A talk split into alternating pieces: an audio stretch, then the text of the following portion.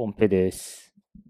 今回は、えー、まあ、デュオリンゴ仲間、あれなんですかね、なんか、ユーポンさんというフォロワーの方に、えー、語学学習や、まあ、エンジニアになるためにはどういうことをすればいいかみたいな話をさせていただきました。なんか、まあ、け結構長い間フォローしてたんですけど、不思議な縁で、ちょっとつながりができて、まあ、今回こういう話を聞くことができました。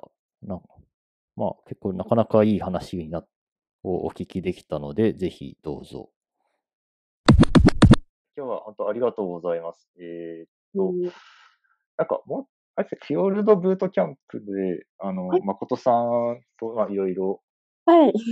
話してて、なんか、それで実は知り合いだって聞いて、なんか、あの、なんかぼ僕、もともと、あの、すごいな、なんかある、ある本を読んで、その本がいろんな言葉を学んでいる人がなんで学んでいるのかっていうのを、なんかひたすら語ってるみたいな本ですごく面白くて、そのその本の影響を受けて、ちょっと、まあ、身近でもいろんな言葉の話を聞きたいなと思って、ちょっと自分のポッドキャストシリーズとしてやってるんですが、まあ、なんかそういう、はい、そういう縁もあって、すごくいろんな言葉を学ばれている、ちょっとゆうぽうさん、はい。聞きたいなと思ってました。はいいやありがたいです。なんか、興味深く聞きました。いろんな言語を話される方が、興味ある方がたくさん、いろんな記録があって、よく聞いて、じゃなので、じゃあ、今日、今日はだから、まあ、ゆぽさん、まあ、たし、あの、私が知って限り、まあ、HSK、中国語と、あと、なんか、あの、だ、あの、旦那様、配偶者の方が韓国の方だとかで、まあ、おそらく、韓国も話せるとかあると思うんで、なんか、そう、なんかその辺の勉強の話とか、あはと、今、いろいろ、技術者としての勉強も続けられていると思うので、そういう話もまあ一緒にできればなと思います。はい。い。はい、わかりました。じゃあ、よろしくお願いします。はい。よろしくお願いします。じゃあ、ちょっとアジェンダ通り、自己、自己紹介みたいな感じで、最初お願いします。わかりました。と私が、まあちょっとツイッターでユーポンという名前で、えっと、今はちょっと IT 企業で Android エンジニアとして働き始めた、もう本当に4月に入社したばっかりぐらいのエンジニアとしてやっていて、で、まあそれまでもちょっとは語学の勉強が確かにちょっと好きだったので、デュオリンゴをめっちゃうんやったり、まあ、HSK チャレンジしたり、まあ、あとそうですね、おっしゃっていた通り、旦那さんが韓国の方なので、そのために頑張ってハングルは読めるようにしたり、はい。もう、もう頑張ってました。なるほど。なんか、あれ、ゆ、ゆぽさんってなんか話せるはい。範囲でいいんですけど、どう、どういうバックグラウンドの方なのかを知りたいなと思うんですけど。うんちょっと変わってて、こう、コンピューターサイエンスの学位は、も、思ってるわけではなくて、と、普通の文系の学部は、うん。こう、ところを出て、まあでもちょっとその時専門性を持って生きていきたいなっていう気持ちがあったので、未経験で雇ってもらえる研修が不明なところ、1年ぐらい、そこでエンジニアとして勤めてですね、で、その過程で42東京っていうのが、に出会って、で、ちょっと無料のエンジニアスクールみたいなものなんですけど、まあそれが結構いいなって思って、そうですね。ちょっと試験を受けたらそれがめちゃくちゃ楽しかったんですよね。だからもう、これず、これはちょっともう仕事より面白いし、学ぶことも多いし、もう仕事辞めてもいいんじゃないかって思って、本当に辞めちゃって、で、それでまあいろんなでも就職活動も並行してやっていて、今働き始めてるっていう感じだったりします。えーすごい。じゃあ、本当に未経験から技術者になろうとして、実際にいろいろ努力してなったという。そうなんですよ。もう、ちょっとこの、え自分は結構ラッいろいろトントンいい方に進んだ方だなって自分でも思ってて、もうーうんあまりにラッキーだったので、他に、再現性高く他の人も同じ経験をできるような世の中になってほしいなと思って、うん。いろいろ手伝えることがあれば何でも手伝うようにしてます。なるほど。あ、そうなんですね。なんか、じゃあ、ささじゃあ先に技術の話をすることにしましょうか。はい、じゃあ、だから、このテーマで続けましょう。で、はい。え、なんか、もと、もともとプログラミングに興味があったんですか？プログラミングは、あ、あと、一応父親が技術者っていうところもあってうん、なんかまあ職業とかとしては、まあ身近っちゃ身近だったんですけど、まあ、じゃあ、じゃあ実際プログラム組んだことあるかっていうとなくて、まあやっぱこう、いろんな習い事みたいなやつを市でやってたりして、Ruby 教室とかも、ちょっとだけ通ったことあるんですけど、小学生、あ、中学生か。全然別に続かなくてですね、あんま自分はあんま向いてないのかなって思いながら、で、で大学も数学とかできないので、あ、これはちょっと文系だなって思って、で、文系の学部で、まあ、教養としてでも学べるので、授業取ってみたけど、あ、でもなんか写経して終わったなっていう感じで、そこまで、あの、昔からやってたわけではないです。なんかもうすっごい浅いところで終わるっていう経験をたくさん、それはたくさんしてきたんですけど、うんうん。ルルビーの、ルビーの教室があるって結構珍しいと思うんですけど、あのど、え、どこの町ですか？これですね、三鷹市、東京都の。で、あ、三鷹で、えー、あーそうか、なるほど。そうですね。三鷹はすごく、ルビー、ルビーコンテクストみたいなのやってて、すごく、なんか、力を入れてますよね。いや、なんか結構本当、先生とかもすごいしっかりしてたんですけど、でも本当に男の子しかいなかったですね。私が、ああ、そう、なるほどね。うん、結構そうなりますよね、なかなか。うん。あでも、すごいところなんだなって感じはしてました。なんかコンテスト？あ、コンテストみたいなところで、なんか誰か優勝してきたらしいみたいなのを聞いて、ええーって思いながら聞いてました。聞きながらヘイブルをアウトしてしまったんですが、私は。まあでも、そういうち、結構小さい頃というか、小中学生が興味があったんですね。意識はしてました。うんなるほど。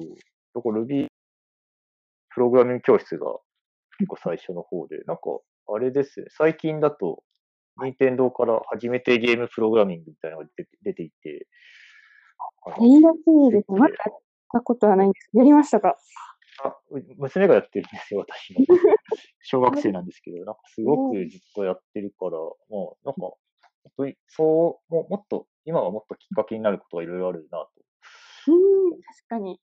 思いましたね。だから、なんかそういう Ruby やってみたいとか、なんなんかまあ全然違うこと、違うことをやりそうな気がするんですけど、そういうのを探してみようかなと思いますけど、はい。そうなんですね。だから、で、だからまあ、だからそういう憧れみたいなのはずっとあったんですね。なんか、うん単純にこんなゲームとかもある程度パソコンのネット上のゲームとかも好きだったので、まあそれは作れたら楽しいだろうなって思いつつ、でもその、どうやってそこにたどり着くのは全然見えなかったので、憧れのままでしたね。なるほど。なんか、本格的にやるきっかけは、あの、フォー42東京？あっていう感じなんですか？あ、ね、あ、でも、多分、働き始めた時が一番ちゃんと、なんでしょう、しっかり勉強したうんうんうん。かもしれないです。やっぱ、まあ、お金もらうし、なんか、それ覚悟も違ったのか、で、あと、実際研修をある程度ちゃんとしてて、Java だったんですけど、その時は。Java の、まあ、全然変数とはみたいなところから始まって、でも、最後、簡単な To-Do アプリケーション、あ、違うか、社員を管理するアプリケーションみたいな、で検索機能とかいろいろあって、そんなものを最後作らせてもらって、それは勉強になりました。あ、こんな感じかみたいなのをちょっと一つ感じられましたね、その研修で。なるほど。最最初に働いたときはどういうシステムを書いてたんですか？ああ、そこの、なんか、現場、いざ働き始めたら、結果的には、まあ、Java とシェルを合わせたそこではプロジェクトで、なるほどで自分が担当するとこは結局シシェルスクリプトが。なんかすごいもういろんな現場を持っている会社で、なんか場所によっては C シャープだったり、全然研修とはあまりつながってなかったりしてましたね。なるほど、なるほど。あれです。結構最初はじゃあ、なんか、オペレーションとかインフラっぽい感じもありつつっていう、確かに、そうですね。運用していた。うん運用、なんか運用は別のチームだったんですけど、でもテストとかは自分とやんなきゃいけなくて、結構ある程度何年使われてるとこだったんで、デグレのテストがめっちゃしんどくて、ひどいですね。そうですよね。業務システムは。で、しかも、そうか、シェル、シェルとかで中止で組んでたら大 なかなか。そうですね。そうなんですね。なんか、すごい、きあの話を伺っていて、なんかぼはい僕も文系です。あのうん出身はそもそも。えっと、学、学部で、あの、に日本文学やってたんですよ。なんか、なんか言語学をやる、やろうと思ったんですけど、なんか、なんとなく、もっと変変なことやろうと思って日本文学やったみたいな。それで、えな、なんでしょう？え、やったこと、はいはい。ぼ僕やったこと、本当に日本の中世文学みたいなのをやって、えー、なんか、まあ、なんなんか、あのー日本昔話でやってるようなお話の元ネタみたいなのが結構日本だと鎌倉時代ぐらいにいくつかあって、そういう短い話を集めた説話、説話みたいなのがあって、そういうのをなんか読んでなんか考えたことを書くみたいな卒論で卒業しましたね。ななんかでも、ただ、やっぱり、一応日本文学やってたことってなんとなく、はい。今も思い出せて、あの、最近ご存知ですか？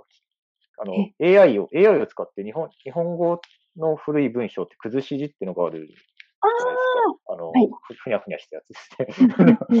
あれを AI で解読するアプリみたいなのが出ていて、ああ、多分知ってます。この、はなんか、じ女性のアカウントの、えーっと、そう、あの、タリン、タリンさんってすごい情報処理学会ですごく評価、あいけなんか評価されてる研究者の方が、そういう、なんか、いわゆる人人文、人文学を、における、あれ、えーっと、何ですか、あなんか、情報科学みたいな分野があるんですけれども、学会に、そこですごい活躍されている研究者の方が作っているのかなんとかっていう、なんか、かざすと見えるんですよね。そうそう、なんかうん、バーって読めるんですけど、僕、うん。国文出てるけど、崩し字をまともに読めないんですよ。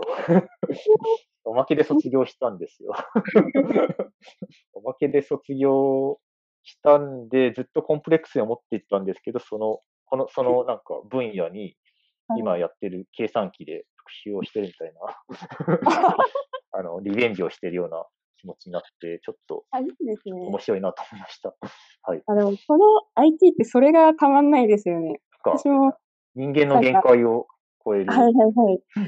すごくわかります。で、大学で運動してたんですけど、空手みたいな武道をやってて、はいはいはい それは自分は全然成績とか、あまあ、試合みたいなので結果出せなかったんですけど、まあ、いつか IT の力で、そういう、なんか誰でも楽しめたり、なんでしょう、ある程度向上できるようになる。リングフィットがまずその一個あ打開してるから、そうですよね。みたいな気持ちありますね。はい。そうですよね。なんか、あの、ちょちょっとデュオリンゴの話すると、そういう意味ではデュオリンゴもそうだなって思っていて、あの、語学って大変だし、めんどくさいし、あとお金かかるし、みたいなところをテクノロジーと、あの、言語学の成果で、すごく、なんていうか、すごく身近なものに、カジュアルなものにしてるっていうのがすごく、すごくすごいななんで、あの、小学生並みの感想なんだけど、すごいなと思っているんですよね。あ、おっしゃることわかります。うん。だから僕、まあ、僕、私たちはなんかウェブサービスもやっってしまう。なんか技術者としても結構 AI とか含んでいろいろ見てるからこそ、デュオリンゴの凄さってなんか感じるなと思いますね。確かに。なんかあの、マネタイズの方法とかもちょっと、はい。いやーって基本無料で楽しめて、うんまあ、そうそう。無料ユーザーには広告見せてみたいな、いや本当にみんなハッピーって感じ、たまんないですね。そうですよね。コースを作るのもなんか好き、なんか基本的に、なんかその言葉を広めた人の情熱に任せてるああ、そうなんですよ。あ、で、そうなんです。ユーザーも参加できるってやつですか？はい。基本あの、なんか基本、基本的にユーザーがなんか A 言語、スピーカー向けの B 言語のコースを作るって提案をしないといけないできないんですよ。だから、うんえっ、と、だ例えば、なんですかね。なんか、デュオリンゴインキュベーターっていうサイトがあるんですよ。うーん、なるほど。デュオリンゴインキュベーターってサイトにを見に行くと、いろんな、意外といろんな言語があって、なんか面白い のはカン、カントニーズのコースが 作られているとか、へー。あるんですね。本当だ。そうそうそう。とか、うんこういう、こういうのも、基本、なんか、リンクがあると思うんですけど、こういうのを作りたいですっていうのが、あの、バイリンガルの人が提案をして初めて、あの、スタートするんですよね。だから、今、最近ベータになった、例えば、なんだろう、フィンランドの、フィンランド語とか は、そういう感じで使われてるみたいです。なるほど。ユーザー店舗で、はいはいはい、始めてなんか、ユーザー参加型なんですよね。あの、ベースが。まあ、もちろんたただ一、なんか、多分、まあ、ユデュオリンゴ的にユーザーが多い、あの、スペイン語のコースとか、まあ、最近だと日本語スピーカー向けの韓国語コースとかは、あの、デュオリンゴの方で依頼をして、ベースは作ってもらってるみたいですけど、まあ、例えば、な なんですかね、全然誰、なんか、なんか、フィンランド語とか、そういうコースは、ボランティアがやっているみたいです。うーん。そうそう。面白い。この、み、こでも、みんなが欲しいことだからいいですよね。多分その言語のある程度、バイリンガル的に言葉できる人も、まあ、これを他の人、まあ、自分の子供なりに伝えたいけど、うんそれは直接やるよりも、こういう間にデュオリンゴ入った方がいいですもんね。そうなんですよ。なんか GitHub みたいですよね、なんかある意味。うそうそう確かに、OSS。あある意味、まあ、そういう参加型なところは、結構ソフトウェア的な発想だなって思います、私は。はいだから、まあ、ちょっとデュオリンゴの話が、またしましょう。えっと、まあ、まあ、少し、少し戻って、あいなんか、技術者、そうなんですね。で、まあ、なんか、それで、まあ、週、働いてい、ちょっと話を戻すと、働いていて、結構、あれなんですね。Java とか Shell とかで、まあ、システム開発とかをやってみて、はい。まあ、でも、ななんか、なんか、勉強、勉強とかも結構大変だと思うんですけど、確かにうん。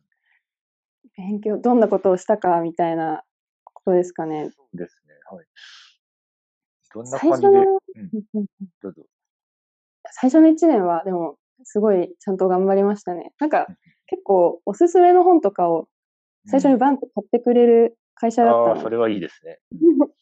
いや、ありがたかったです。じゃあ、もうとりあえずもらったからこれから終わらせようみたいにうんなったので、で、当時 Java で、すっきりわかる Java? 多分、有名だなるほどですけど、Java の中でも、は、結構、ま、多分無難な道、それをちゃんと、なんでしょう。まあ、課題やりながら、対応する部分ちゃんと、よし、読んでみる、また時間を置いて読んでみるみたいなことをしたり、結構あと、やっぱ課題作る、課題の量もやっぱさすがに限られた研修の時間だと限られてしまってたので、やっぱ教科書、そのテキストにいろんな内容書いてあるので、頑張って時間読んでみるとかして、なんかすすっきりわかるは本当素晴らしくて、なんかそれで Java ってこういう雰囲気なんだみたいなのが分かった気分にはなれるんですよね。なんか必要なポリフォーリズムみたいな言葉とか、まあなんか分かってきた気がするみたいになったので、なるほど。それはすごい良かったです。なるほど。その時は一人で勉強していったんですか？なんか一人の時間も勉強するし、まあ研修って形で他にもうんうんうん。同期がいたので、まあ一緒に、まあ、課題とかやっぱ早く終わらせると気持ちいいので、うんちょっと相手の様子とか見ながら、まあ、時に協力しつつ、時に出し抜こうとしつつ、みたいな適度な。ああ、なるほど。じゃあ、け結構会社で育てようっていう感じのあるとこに入ることができた？そうですね。結果うん的にはう、んすごいいい研修に力を入れたいいとこに入った気がします。うんうんなるほど。えーなんかそ、その会社はどれぐらいの間いたんですか？会社は1年ぴったりですね。でも本当に、あの、研修とかありがたかったんですけど、まあでもちょっとなんか、パパワハラドリブンみたいなモチベーションのところがあって、まあ、まあ、研修終われば解放されるみたいな風にみんなで思ってたんですけど、なんか、2、3ヶ月そういうのを過ごすと、ちょっとなんかあまり社会、あー会社とか現場でも意見とかめっちゃ言いづらいって思っちゃうなーって思って、ちょっとなんか仕切り直そうって思って、一旦やめようみたいな風に思ったりします。うんなるほど。その後、まあ、他の仕事をしたり、はい。はい。その後はですねうん、なんか、結構、結構、思い切ってスパッとやめて、あんまり決めてなかったので、まあなんか友達の会社の手伝いをしたり、なんかホテルをなんかやってる子がいたんですよね。だからそこのえーり換えみたいな、もうパ、普通にパートタイムジョブですね。アルバイトをしたりしながら、まあ、ちょっと収入を得て、で、うんうん。あと、42東京にちょうど受かってたんで、うんうん。まあ、まあ、生活の軸にしてやろうみたいな風にはうんうんうんうん決めて、スパッと辞めちゃいましたね、その会社は。なるほど。だからもう、ちょっとまあ次のステップに行こうって感じで、41東京に。そうですね。まあ、ここでしっかり勉強して、次のステップに備えるみたいなイメージでした。なるほど。42東京って、僕の印象だとすごい難しいあなって印象があって、えっ、と、なんだろう、大大変でした？いやー、難しい。どう、難しいってやっぱ課題の方ですか？その入ってからみたいな。えっとまあ、あのは入るのも難しそうですし、やっぱり入ってから結構情報科学のすごい基本的なところをや,、やるっていう印象があって、ですよ。うんはい。いや、確かに。いや、入ってからが間違いなく難しいとうんうんうん感じてます。まだ課題、卒業までの半分ぐらい行ってないんです。もう行ってないんですけど、なんか、でも、しバッシュの仕組みとかを、ああ。まあ、理解、バッシュの仕組み、バッシュの、はいはいはい。バッシュの仕組みって、例えば、バッシュはパイプを作るときはプロセスを2つ立ち上げて、セッションリーダーがどうこうとか、そういう話を、なんか、そうです。まさに、えー、素晴らしいですね。すごい。いやもう、いやでもやっぱ難しくて、まあバッそういうの、本当、いやもうこん、内尾さんに、うずらさんに来てほしいみたいな気持ちも めっちゃ個人。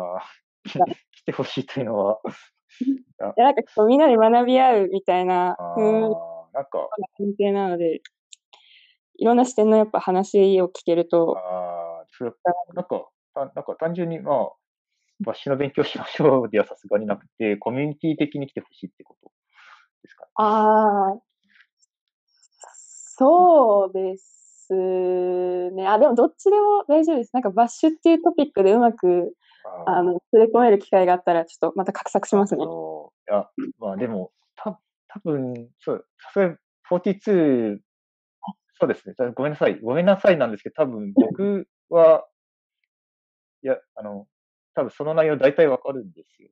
かっけえ。すいません。あの、ちょっと偉そうなんですけど、僕あの、僕、リラックスかとリラックスに関しては、さすがに Linux プログラミングインターフェースっていうすごく分厚い本を一通り読んでいるので、さっき言ったバッシュはどう、中身どうなっているかっていうのは、まあ、8割ぐらい説明できます。すいません。だからそんなに42で学ぼうっていうのはさすがにないんですよね。なるほど、なるほど。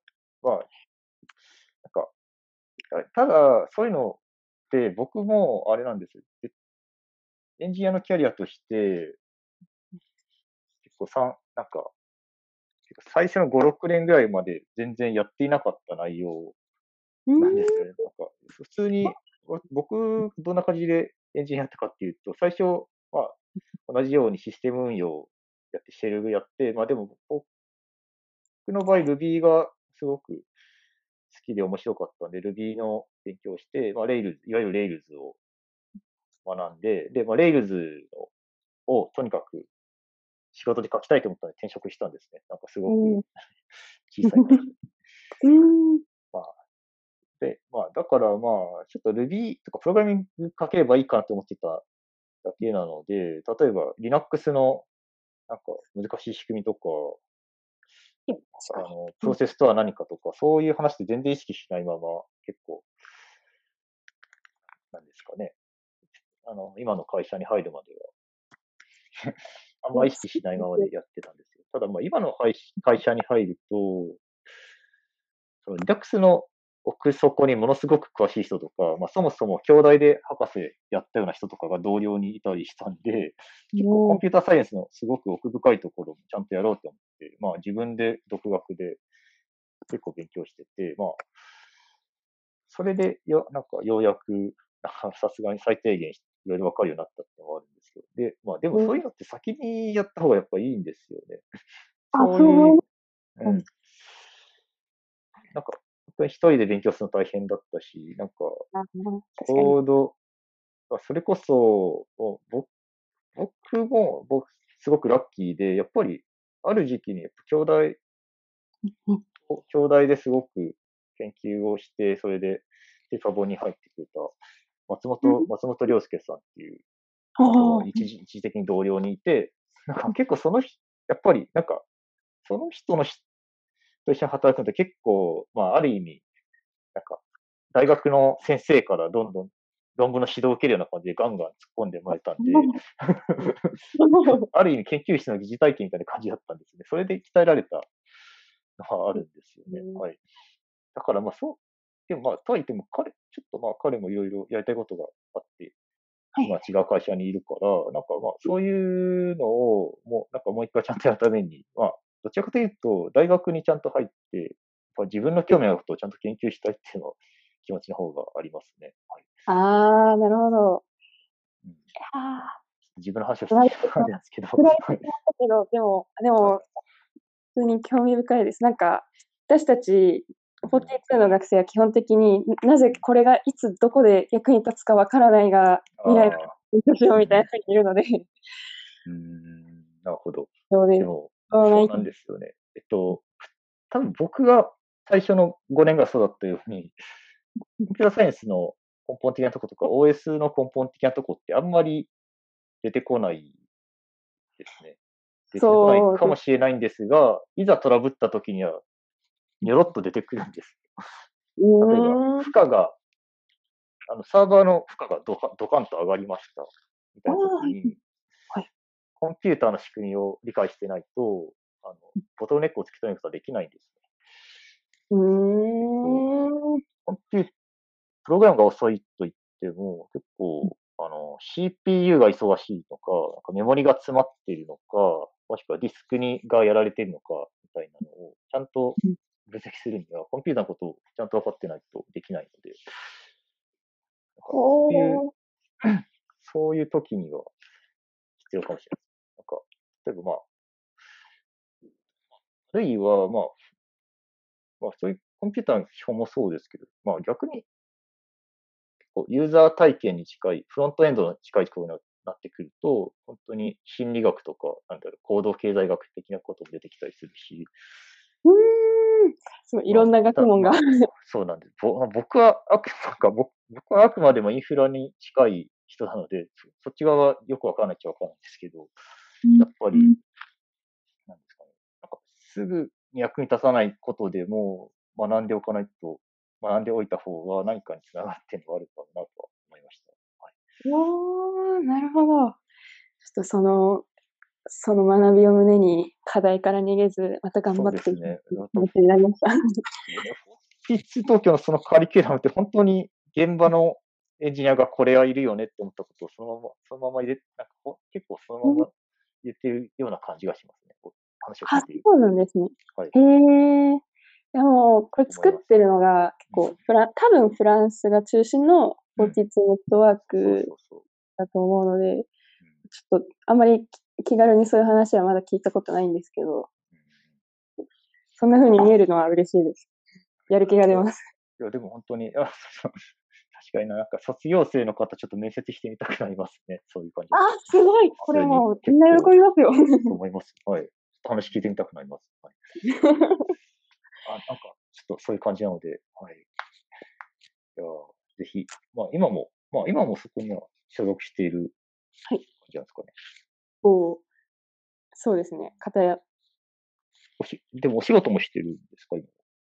あ、私ですか？私は、そうですね、所属もしてて、えーっと、仕事もしてて、そうなんですよね。まあ、仕事を得るために入ったので、まあ、うんうんうんうんオファーが出たら、まあ、入るかってなったんですなるほど、どいいですね。うんただ、まあなんか、まあ、まあ、実際にまあ悩んだんですけど、この42を続けるかうん。ただ、まあ仕事、まあインターンとかでもしてたんで、それでいろんなエンジニアとかと話した結果、みんなやっぱなんか、いろいろし実は知ってるんですよね。この Linux のどうとか。うんそうです。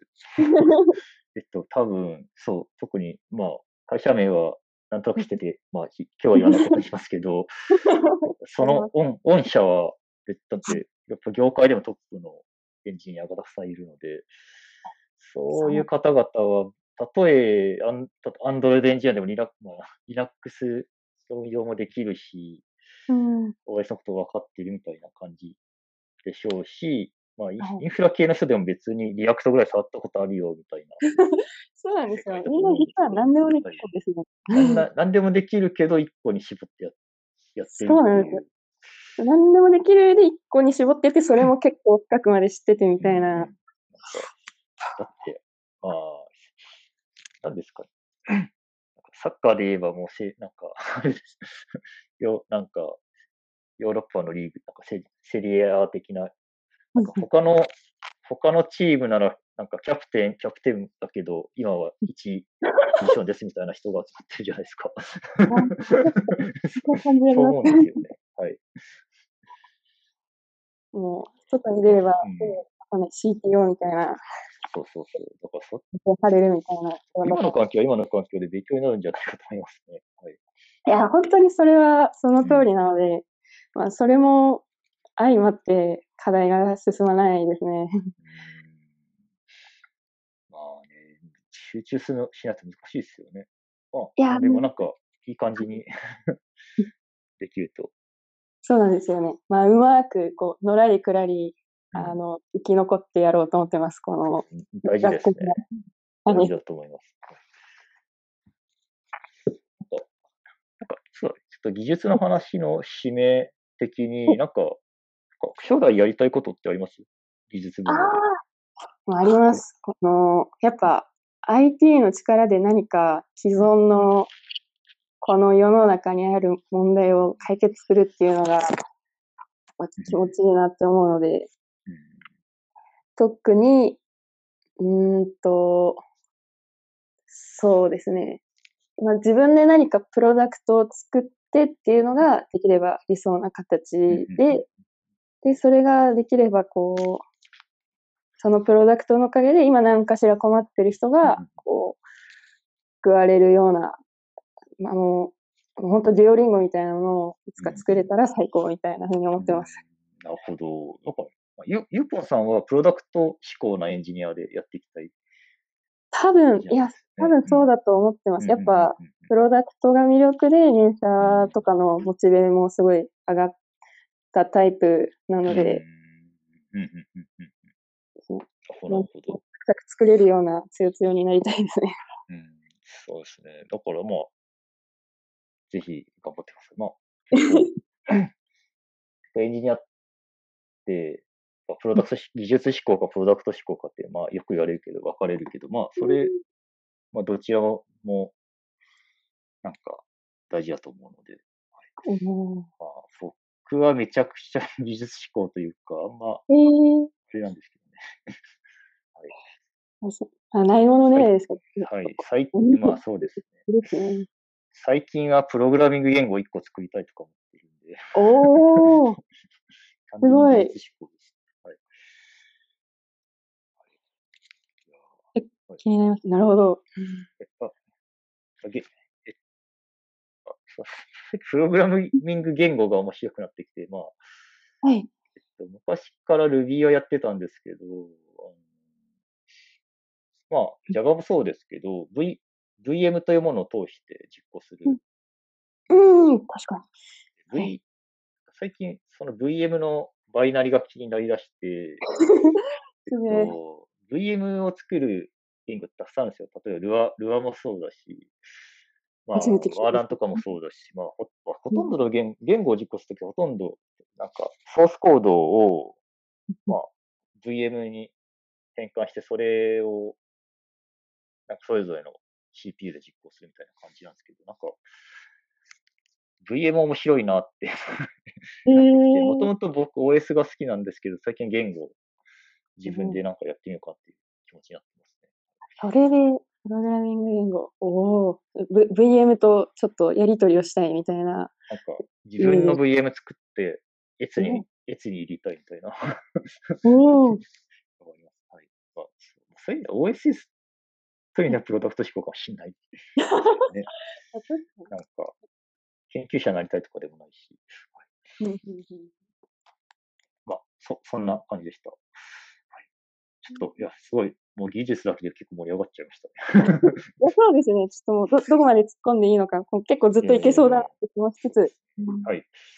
じゃあ、ちょっと、じゃあ、あまあ、あとは時間、ちょっと次の話題しましょう。ちょっと時間が許す限りでも全然いいんですけど。はい。あの確かにでも、はいともう1時間ぐらいでうん出かける、ちょうど出かけるので、ああ、そうですよね。はい。そうなんです。でじゃあ、なんか、言葉、はいはいし自然言語、にはい。人間の言語の話をしてもいいですか？ですね。えっとゆうぽんさんって何、どの言語を使いますか？なんか、今は、今は結構会社で英語を使う環境なので、ですよね。普段がもう今、もう伸ばさざるを得ないというか、いう感じで英語が一番で、その次に中国語、韓国語うん。みたいな感じで、一応わかる言語があるって感じです。なるほど。そうですね。で、日本、なんか、中、ゆうぽんさんと中国語ってどう、どういうつながりがあるんですか？そうですね。中国語は、もともと両親が一応中国から日本にまあ帰化したっていううん。背景を持っていて、で、まあ、本当は幼少期に中国語もそれで習得できたらよかったんですけど、残念ながら私の場合はそれが機能しなかったので、うんまあ日本語が母語、唯一の母語っていう感じで成長して、ただ、すごい中国語を聞く機会は人生で多分おで、まあ、両親が喧嘩してたら中国語で喧嘩してましたし。なるほどな。はいはい。なんか、多分、汚い中国語に若干偏ってますけど、いやいやいやいまあ、あとは、まあ、親戚に会いに行ったら、みんな中国語喋れないので、ちょっと簡単な会話とかは分かったりして、や。うんで、まあ、それで、まあ、いつか、まあ、ちょっと親とも、この親の母国語で話せるようになりたいなっていう、だったので、なんかまあそうですね。まあ HSK 取ってみたり、いろいろうんチャレンジして、まあししてるって感じですね。うんなるほど。そう、すごい、ストーリーがありますね。えなるほどな。うん、基本的にこう人がいると、誰かと話すためにっていうのがモチベーションになりがちかもですね。うん。あ、でも、まあ、それは、なんだろう、普通そうですよね。僕は、と僕とか、まあ、前、前、ポッドキャストにいたコレムラさんとかを、ちょっとおかしなタイプの人なので、なんか、言葉をたくさん頭に詰め、いろんな、いろんな言語を頭に詰め込んだら、なんかすごいのが出てくるんじゃないかって思ってやってる。だかそう。だから、ちょっと、ちょっとだけはわかります。やっぱ、いろんな文化が垣間見えるなって思うのはあって、言葉を学ぶとうん、こういうふうに物事を切り分けるんだみたいな、とか、それで面白いなみたいなのが。やっぱ旅行先とか行くと、その言語も勉強したくなるっていうのは言えるんですけど、でもそう、ですね。ちょっとレベチだなって思いながら聞いてました。いやいや。まあ、ちょっとあの、ポッドキャストだいぶ、僕個人的には最高だったんですけど、ついてきた人何人いるのかなって見ながら編集してました。えっと、え、なるほど。いや、まあ、やっぱ、あでも中国語はやっぱそういう意味で思い出は結構ある。はい、そうですね。かやります。うん韓国語は、えっと、あの、旦那様というか、配偶者の方、そうですね。出会ってから基本的に、そうですね。全然韓流とか好きではなかったので、そうなんですね。韓なるほど。国語の学習者コミュニティって結構大きいと思うんですけど、うんなんかそこがたまにこう悔しいみたいな時ありますね。うんみんなトライするとか、でこう、モチベーションとかを持ってる中で、あの、うんちょっと、なんかね、好きになろうとしても、なんか、努力して好きになれるものじゃやっぱなくて、やっぱ、ああ、まあ、そう、そう、文化的なところはちょっと。大学でも、その、まあ、大大学で旦那っていうか、当時お付き合いしてて、っていうので、ちょっとやっぱ韓国語を習ってみようみたいな思って、授業受けたんですけど、うん。みんな自己紹介で、このクラスのみんな、あ国語なんで習おうと思ったか教えてくださいってなった時に、もううん。99%が K-POP で、ー K-POP ですよね。なんか、それは、なんか、そう、本当に、やっぱに日本に、まあ、やっぱり一定数、や韓国語を学ぶ人はいて、特に若い人とかが、K-POP とか、まあ、韓流とか韓国ドラマとかから入ってるっていうのは、まあ、ある意味、なんか、面白いことではけど、まあ別に、それはそれで別普通に人と話したいから、うん大事な人と話したいから韓国語をやるって人もいるから、あれですよね。なかなか結構韓流、韓流、K-POP 固有の単語とかが入ってたりするんですよね、そういう。あ教材によっては。確かに確かに。もうリそんなことやれてもって感じですよね。うん確かに確かに。まあ、うんまあでも、まあでも、うん この中国語と韓国語がでも、やっぱうん地域的に近いじゃないですか。そまあれでそれは、うんたまにやっぱ似たようなうん言葉があったりして、例えば姫とか、確かゴンジュみたいな感じだったと思うんですけど、韓国語で。なんか中国語もそんな感じなんですよね。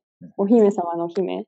うんで、なんかこう、ちょっとその、伝わってき、なんでしょう、言語の伝わりみたいなものにこう感じられて、たまんない時ありますね。ああそうですよね。やっぱり文化的に近いから、日本、まあ日本も含めて、そういうのを発見できると面白いなって思います。僕、一応デュオリンゴでなんですけど、中国語をやって、僕は、韓国語は実は大学の、あの、セカンドフォーリンランゲージ、第二外国語が韓国語だったんですよ。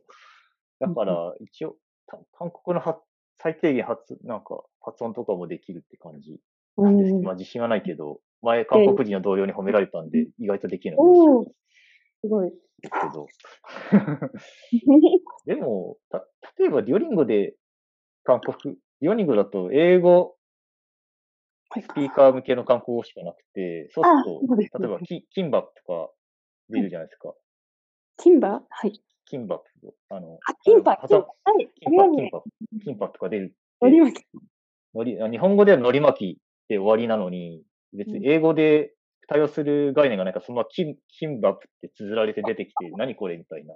それ正しいですよね、この。そういうなっちゃう。まあ今は日本語の、日のこ日本人、日本語スピーカー向けのコースできができてるからあれだけど、僕が始めた頃は英語話者向けしかないから、まあ復習し、まあ、そもそもして、キンバップ、キンバップくらい、キンパとかって言って、もう日本でもわかるから、あれだけど、プル、プルゴギが、プルゴギ、焼肉じゃんって なるんですよ。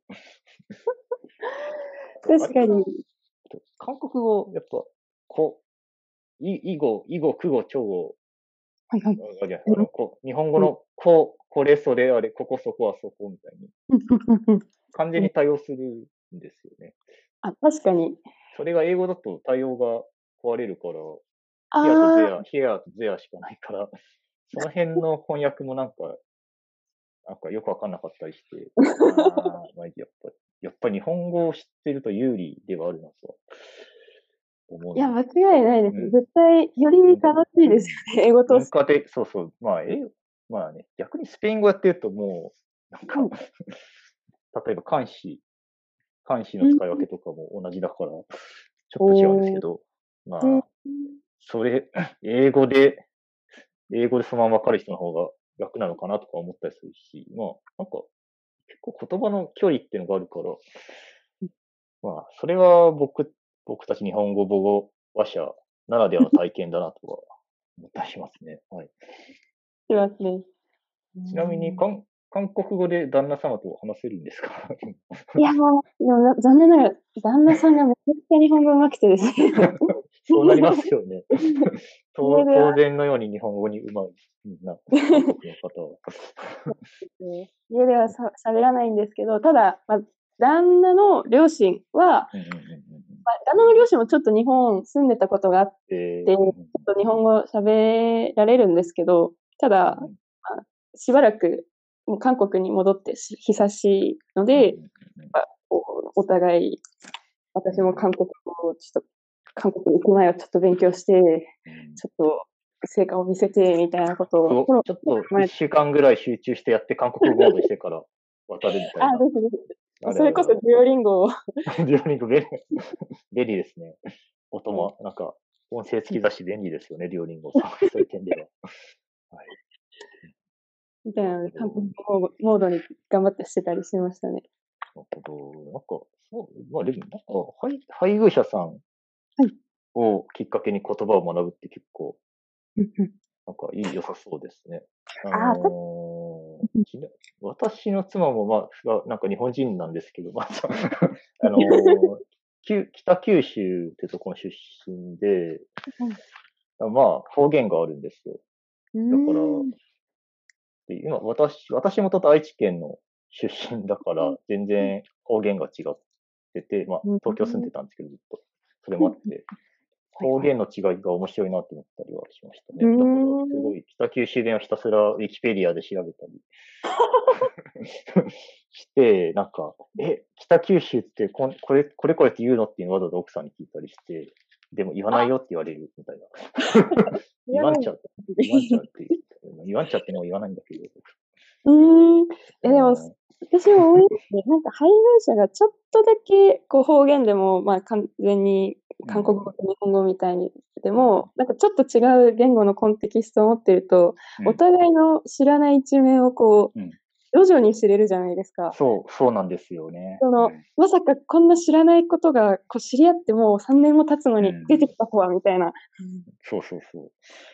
そういうの幸せ。うん、それが、そう、それが面白くて、まあ、になんか、になんか、愛知と、なんか北九州でもこんなに面白いんだから、なんか、なんか韓国語、韓国の方とかも、もっと発見ばかりだろうなって思います。いや、間違いないですね。確かうに。なんか、飽きなそうって感じはあります。今後しばらく。でも50年後もそういう発見ありそう。まあ、そうなんですよね。なんか、やっぱ、でもな、僕、僕ら結婚して、実は10年なんですけど、未だに発見があるんですよね、やっぱり。え えあ、そうなんだって。まあ、あの、結構年代も違うのがあるんですけど、はい。あ、この番組知らないんだとか、そういうレベルで結構ある。僕が子供の頃見たこの番組を、何それって 言われたりとか。逆に、え、そういうの、それを見てたんだとか、あの、えゆゆうぽんさんってゲームするんですか？ゲームはですね、まあでもなんかちょっと、据え置きみたいなのあんまりやったことなかあ、ったんです。けど、まあちょっとネットの無料のゲームをやってたんでトゲームやってる人だったんですよ。なるほどあ。え、ポケモンってやってた？あ、ポケモンはやってましたね。え、何世代ですか？ポケモンは、あの、うちはちょっと年の離れた兄がいたので、まあ、私自身はエメラルドだけど、エメラルド？はいエメラルド？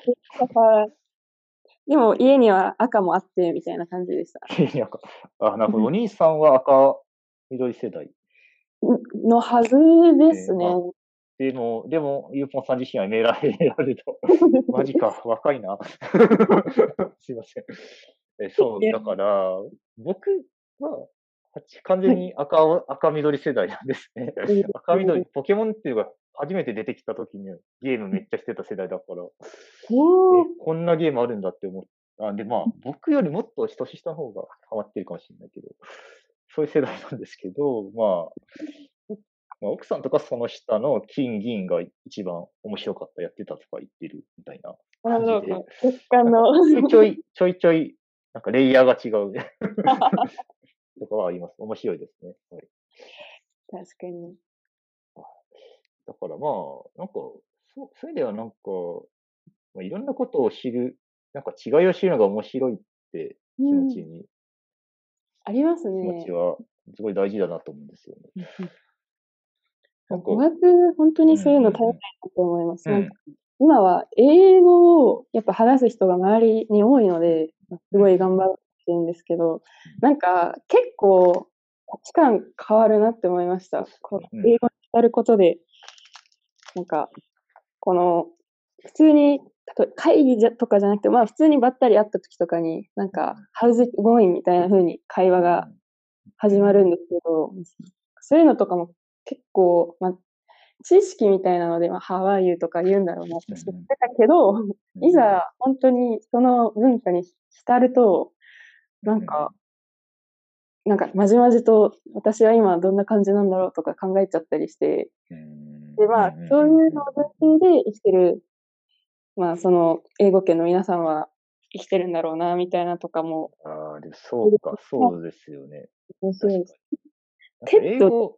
はいはい。大丈夫ですよ。話してください。いいあ、あ、じゃあいいですか？この、っていうのは、ちょっと、この、 TED の面白いあの動画があったんですけど、それはなんかこう、言語によっては、こう、行き先をこの挨拶みたいに聞くっていう言語がある。うん、確かに。あ、ご存知ですか？いや、わかんないんですけど、なんかた、なんか前、昨日、この間、ゆうかさんとタイ語で、なんか、挨拶でそんなこと聞くんだみたいな話だったんで、やっぱ言語によって違うのかなとは思いました。はい。とか、とか、そういうのを、おそれに浸る楽しさとかがあって、なのでまあ、勉強しても勉強しても終わらない楽しさみたいなのはあります、あるなと思いました。そうですね。なんか、え、英語ってまあ、やっぱり学ばなきゃいけないみたいなプレッシャーが強いけど、やっぱり文化とか言葉としても面白い面ってある、あるなと思ってて、一つは英語、英語を喋っててもいろんな人がそれぞれの英語を喋ってる。なんか、例えば、アクセント、アメリカのとイギリスの違いは有名ですけど、別にアメリカの中でもいろんな英語があるし、みたいな。確かに確かに。あとまあ、それこそ、なんか中、中国の人が話す英語とか、まあ、シンガポールの英語とか、なんか、ちょっとずつ違う英語がいろんな国に、国とか地域にあるから、なんか、でもそれをなんか含めてなんかお仕事では、まあ多分いろんなそこ出身の人がそれで英語喋ってみたいな感じだったりするんで、なんか、そういう現象は面白いなとは思いますね。確かに。大きな、結構国際的な、まあ最近は日本でとかで全然やんなくなっちゃったけど、いろんな国から、はい、いろんな国から、あの、まあ、Ruby、Ruby のことを話しに来る Ruby 会議っていうのがあって、えっと、去年、あ2019年は福岡でやったりしたんですけど、いろんな、まあ、とりあえず英語で話すけど、まあ、でもいろんな英語があるんですよね。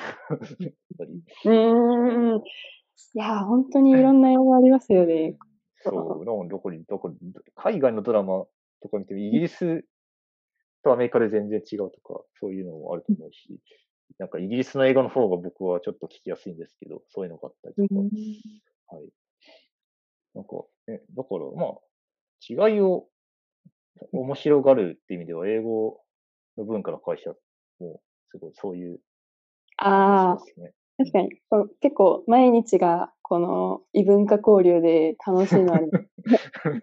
だんだんこう、こう、お互いまさか知らないことがあったのかみたいな幸せがあると思うんですけど、まあなんか同じ、まあ日本に住んでて、まあ、まあ一緒に働いてて仲が良くて、でもまあ毎日お互い知らないことだらけで、みたいな、うん毎日世界が広がる感じは結構楽しいですね。うん。そうですよね。まあ、まあ、なかなかやっぱり違いが、違いがいろいろあるのが結構大変って人もいるけど、まあ、まあ、せっかくだから面白がれるような人が増えるといいなっていうのは結構、ね。確かに。だから最初にデュオリンゴやろうぜって言うんですけど。ああ、いや、でも、そう。じゃあ、まあ、なんかねまあ、ゆ、ゆうぽさんも、もうお子さんの頃大変だったかもしれないけど、なんかいろんな、ご両親含めていろんな、た、なんか、バックグラウンドの人に触れてたから、そういうふうに考えられるのかなっていうのを勝手に思ってたりするんですけど。確かに、それは一個あるかもしれないです。やっぱ、結構、自分はまあ普通の地元の小学校に進学して、で普通はみんなは普通に日本語の親がいて、うん。日本語話者の親がいてっていうのが結構普通で、結構やっぱり、まあ、よ自分の親の喋る日本語は結構、結構、まあ、あの、めちゃめちゃだったりしたので、なんかこう、外から、外から得る日本語と全然違うし、でもそれは、、が起こってるのは自分の家庭だけっぽいから、なんか、いろいろ、うん。いろんな視点でいろんなことを考えるみたいなのは、なんか、せざるを得ないみたいな幼少期はありました。お子供の頃はやっぱりそれでちょっと大変だったかもしれないけど、まあでも、いろいろ繋がって、やっぱ今の、えいろいろなことに挑戦する気持ちとかを後押ししてるような気もするんですよね。いや、しますね。結局、なんか、なんですかね、全然違う環境とか入ってみようって、なかなかやっぱり普通、なんていうかね、あれですけど、普通に日本で、地方とかで育ってて、なんか周りもみんな日本人でみたいな感じだとなかなかそうなりにくい気もしてて、まあでも、すごいいろんな、いろんな文化に触れられるといいなと思ってますね。はいいや、思います。うん。なんかこう、うまいこと、ね、なんかこう、まあ今すでに、今他の文化に触れてて、でもなんかこう、いろいろどう日本とやっていくかみたいな困ってる人がいたらめっちゃ、私はこうだったみたいなそう共有できたら嬉しいです。逆になんか羨ましいみたいな確かに言われることもあって、ああ。結構今の世の中なら逆にもっといい機会作れる世の中だと思うので、うん。そういうのも逆になんか助けられたらなみたいな思う日々でした。日々です。日々です。はいなるほど。はい。あありがとうございます。なんか、最後、いいは、いい感じにまとまったような。いや、でもなんかすごい面白い話。技術のこととか、いろいろ、語学のことも面白いことが聞けて、すごく嬉しかったです。はい。いや、もう技術の話とかもすごい、この C とかを、うんこのうずらさん、めっちゃ、なんか頑張ってるっていうか、この、まあ、配信とかされてたりしてたじゃないですか。ああ、やりましたね。懐かしい。なろうって思って、でもそっちの路線に行くんだっていう、うん。